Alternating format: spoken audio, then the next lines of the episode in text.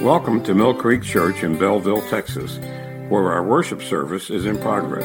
Today, Pastor Monty Byrd continues with his sermon series on the book of Romans. And now, Pastor Byrd. Join me in prayer, please. Father, as we continue our study of Romans, I just pray that you would open up our hearts and our minds to your wonderful truth. I pray, Lord, that we would take your word and that we would rest in it and that we would use it and apply it to our daily lives. In Jesus' name, amen. Let me first say, before we begin our study, in our focal passage this morning, Paul points out that God uses people to present his word and his gospel. And in other Pauline texts, we are told that we are ambassadors for Christ. He also states that we are the body of Christ. And so God today still uses us to present his gospel to a lost and dying world. And Paul outlined those steps, and John Stott summed it up this way. Christ sends heralds, heralds preach, people hear, hearers believe, believers call, and those who are called are saved. It's a presentation of the gospel so that people can come to a saving knowledge of Jesus Christ. But they don't all believe, do they? Everybody that we present the gospel, if you've ever... If you've ever done door-to-door evangelism or gone on a mission trip and done evangelism on the mission trip, you'll soon find out that it is the minority in most cases that believe.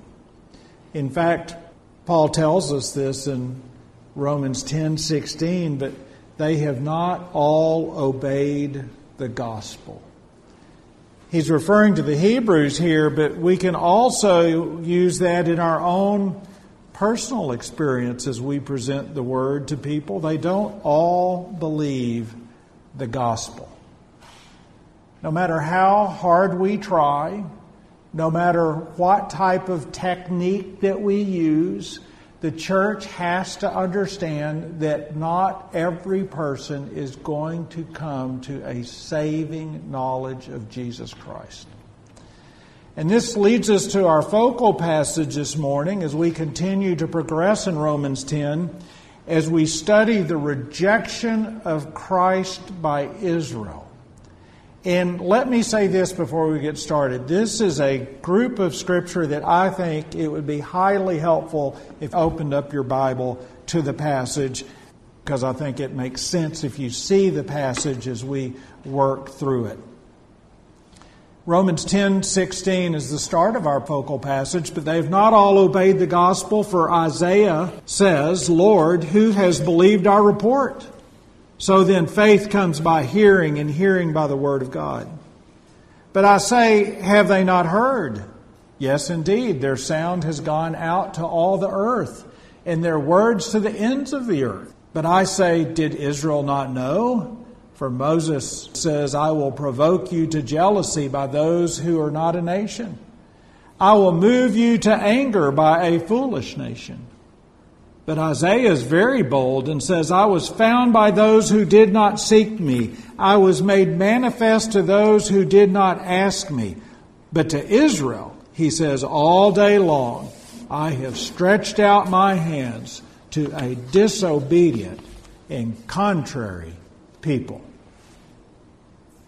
Here in our focal passage this morning, Paul points out why Israel did not believe.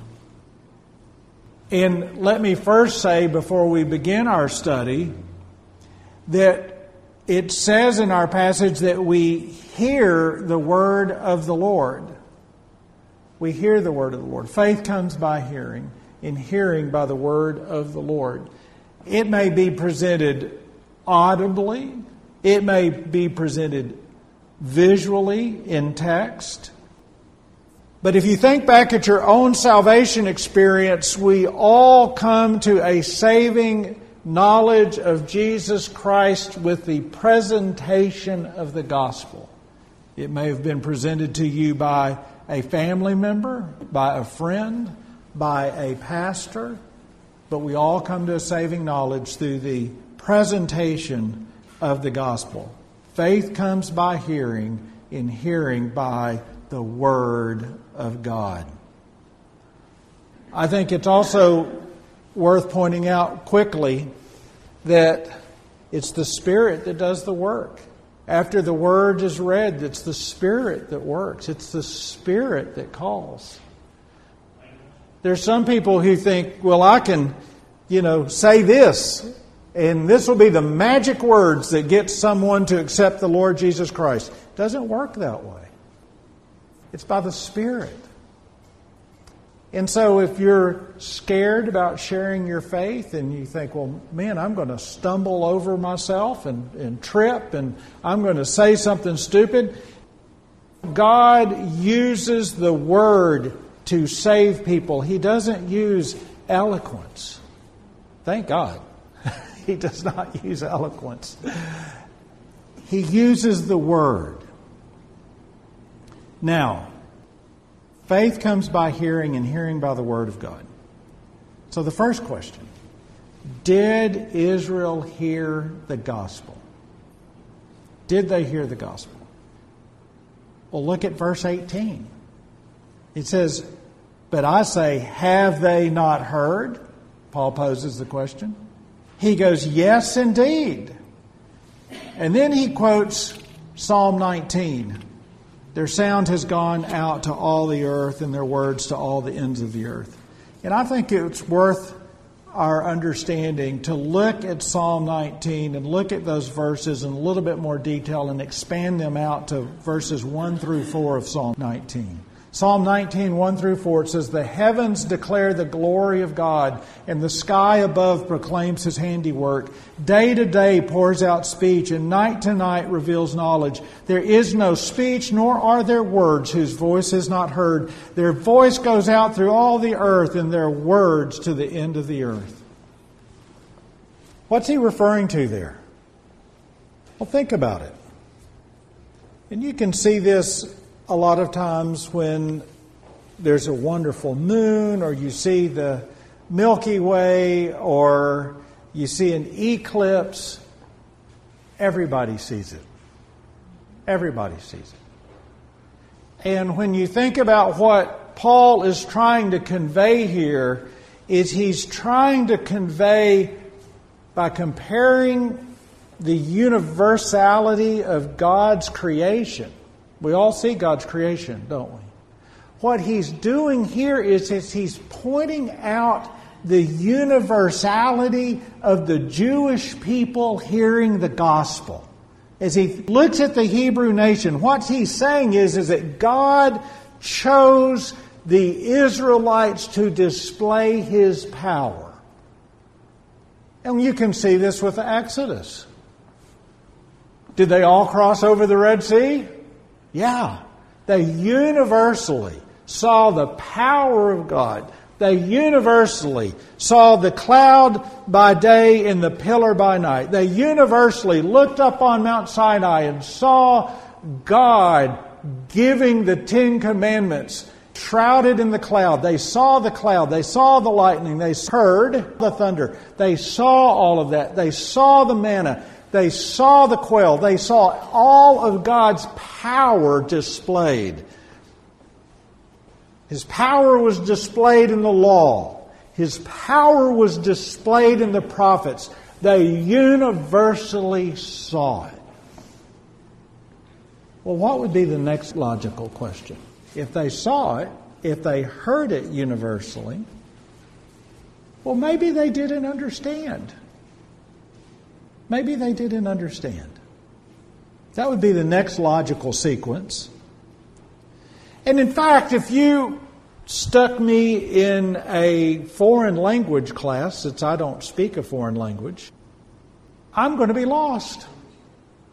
I'm going to hear, right? I'm going to hear.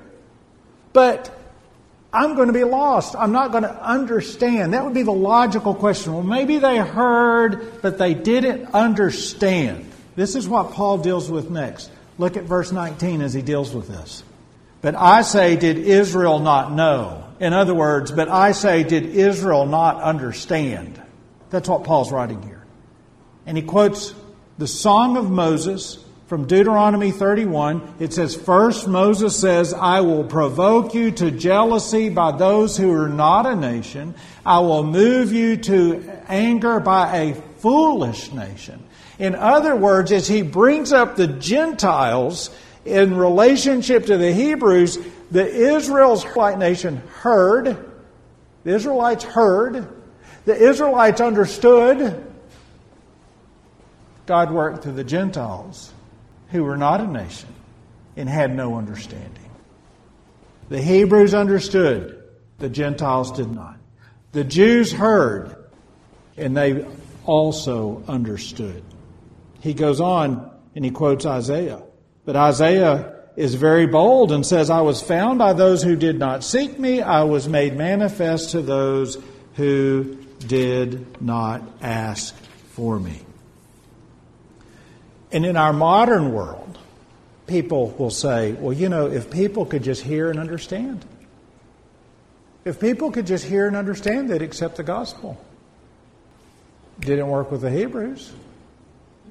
We have them as an example. Hearing and understanding, some knowledge. They had a knowledge, but it wasn't a saving knowledge, was it? They had a knowledge of God, but it wasn't a saving knowledge. So what's the problem? If they were presented the Word and they understood the Word, what's the problem? Well, Paul tells us in Romans ten twenty-one.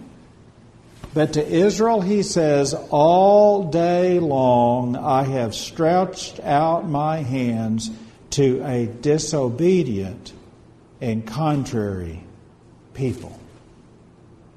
They heard, they understood what was presented to them, but they would not accept. They would not accept. So if they heard and they understood, what's the real issue? The real issue is, is they were disobedient. They were disobedient. And I want to point something out in our focal passage because I think it's important as we live in a world that has a very cheap presentation of the gospel. The modern day belief of the gospel is, is if you acknowledge Christ, that he existed, that you'll be saved. But look at Romans ten sixteen. But they have not all obeyed, obeyed the gospel. Look at ten twenty-one as he describes Israel and says they are a disobedient people. What did Israel lack? Israel lacked transformation. Because that's really salvation, isn't it? As we think about what salvation is, salvation is a transformation of man. That's what salvation is. Salvation isn't historically acknowledging the existence of Jesus Christ. In fact, there are historians who are absolute atheists who will tell you that, yes, Jesus Christ existed as a person. That is not salvation. Salvation is transformation to where we become obedient to the ways and teachings of God. Turn with me to Ephesians four. Ephesians four seventeen. As Paul wrote the church at Ephesus, he said, this I say, therefore, and testify in the Lord, that you should no longer walk as the rest of the Gentiles walk, in the futility of their mind, having their understanding darkened, being alienated from the life of God because of the ignorance that is in them, because of the blindness of their heart, who being past feeling have given themselves over to lewdness, to work all uncleanness with greediness. But have you not so learned Christ? If indeed you have heard him and have been taught by him, as the truth is in Jesus, that you put off concerning your former conduct the old man which grows corrupt according to the deceitful lust, and the renewed in the spirit of your mind, that you put on the new man, which was created according to God in true righteousness and holiness. Now, I want to point out a couple of things about those verses that I think are appropriate as we think about Israel hearing and understanding but yet rejecting. And what happens when we as believers truly hear and accept. First of all, if you look at verse eighteen, Paul mentions the life of God, being alienated from the life of God. And that's really what it means to be lost, isn't it? Ever since Adam and Eve chose to disobey God, man has been alienated from the life of God.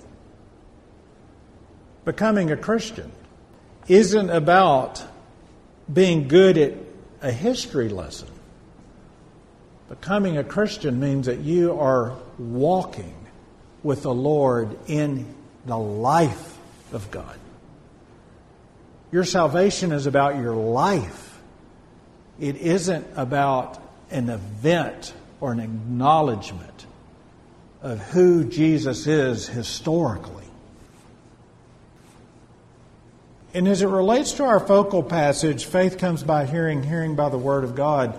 Look at verse twenty in Ephesians four. But you have not so learned Christ if. What he's saying here is, if you're a believer, but you have not so learned Christ if indeed you have heard him. Faith comes by hearing, hearing by the word of the Lord. If indeed you have heard him and have been taught by him as the truth is in Jesus, that you put off. You put off concerning your former conduct. That's the first step of salvation, isn't it? That we repent, we repent, we turn. We turn from our old ways and we turn towards Christ, that we put off our former conduct. Verse twenty-four says we put on. You put on the new man, which was created according to God in true righteousness and holiness. This is salvation. And this is what the Hebrews didn't want. They didn't want it. They weren't interested in it. They were happy in their sin. Because Christ calls us to leave our old life and embrace him in our new life. Salvation is transformation. They heard it, they understood it, but they rejected it. And let me say one more thing before I leave Ephesians four. It never stops, because Ephesians four twenty-three says, and be renewed in the spirit of your mind. He's renewing us, isn't he?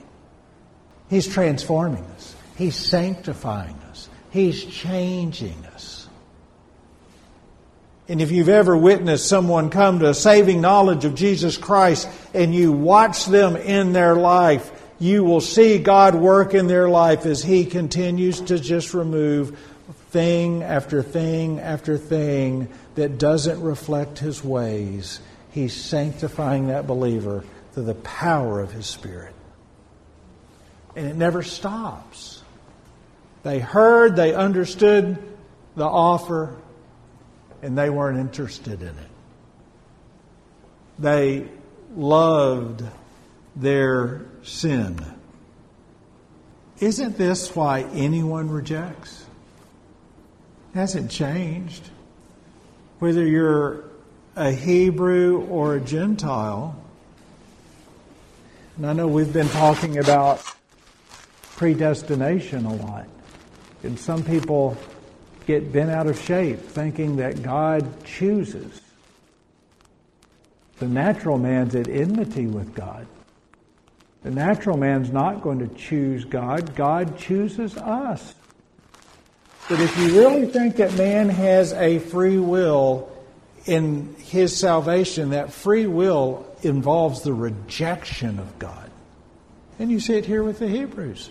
They heard, they understood, they rejected. Why? Because they loved their sin. They loved their sin.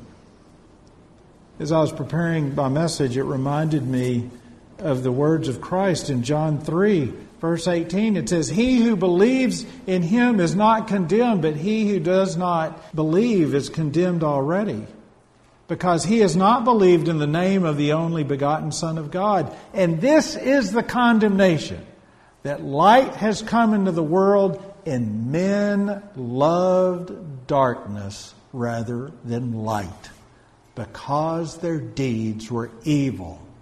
For everyone practicing evil hates the light and does not come to the light, lest his deeds should be exposed. But he who does the truth comes to the light, that his deeds may be clearly seen, that they have been done in God." Men loved darkness rather than the light. And that's what we're dealing with today. We're dealing with a society that loves the darkness. They love the darkness. They don't want to come to the light. As they approach the light, their sins are exposed, and we know who they are. This is why the Word has to be preached, because it's only through the preaching and the evangelism of His saints that people come to a saving knowledge of Jesus Christ. It's through the Spirit. It's through the Spirit.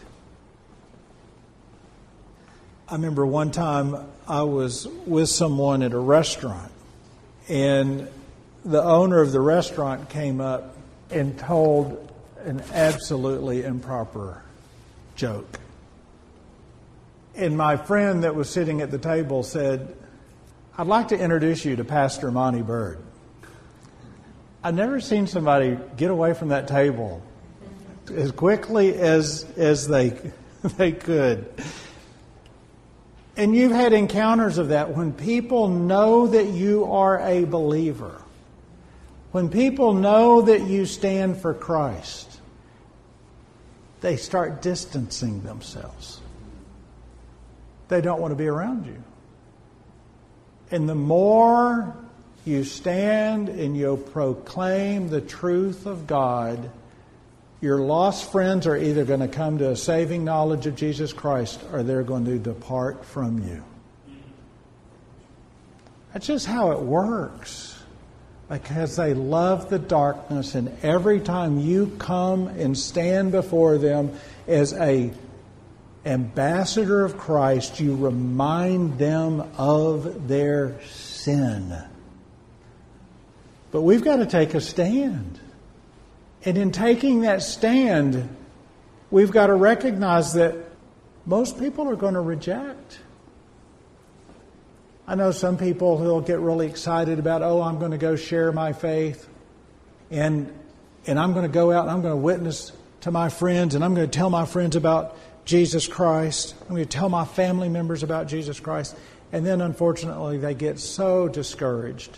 They think they're going to go and share and everybody's going to accept. It doesn't work that way. But I also want to point something out to you. If you think about the Great Commission, it doesn't come with a quota system, does it? There's no minimum. It just tells you to go be obedient. It doesn't say that you've got to save five people a year or ten people a year. You're just the ambassador. You're the ambassador. And to be an effective ambassador, you have to realize that most people will reject because they love their sin. It's only of those of us who have been given the grace of God. Because if you remember in our focal passage, it says that we as Gentiles, we weren't looking for God. We weren't looking for him, but God revealed himself to us, didn't he? And through his grace, we accepted him. And that's how God works in each and every one of us. Was Paul looking for God? Was Abraham looking for God? We weren't looking for God either, were we? And yet through God's grace, we found him. All we need to do is proclaim and recognize and not get discouraged that people will reject because they love their own sin and they do not want to depart from it. Join me in prayer, please. Father, we thank you for this wonderful truth. And I pray, Lord, that we would recognize that in our evangelism efforts that it's you that choose. You choose, not us. But I pray, Lord, that we'd be faithful in sharing our faith. I pray, Lord, that you might use this church and our community in sharing our faith. I pray that our nation might turn to you and that we might have a revival that's built upon your truth and your word. In Jesus' name, amen.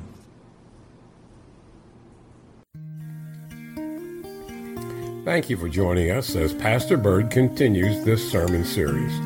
If you wish to hear more, you may find him at Mill Creek Church dot org or go to Sermon Audio dot com slash Mill Creek Church. Prayer requests may also be left at Mill Creek Church dot org. Our church services are as follows. Sunday morning Bible study is at nine a.m., followed by our worship service at ten a.m. We have Wednesday night prayer meeting and Bible study, and they are at six thirty p.m.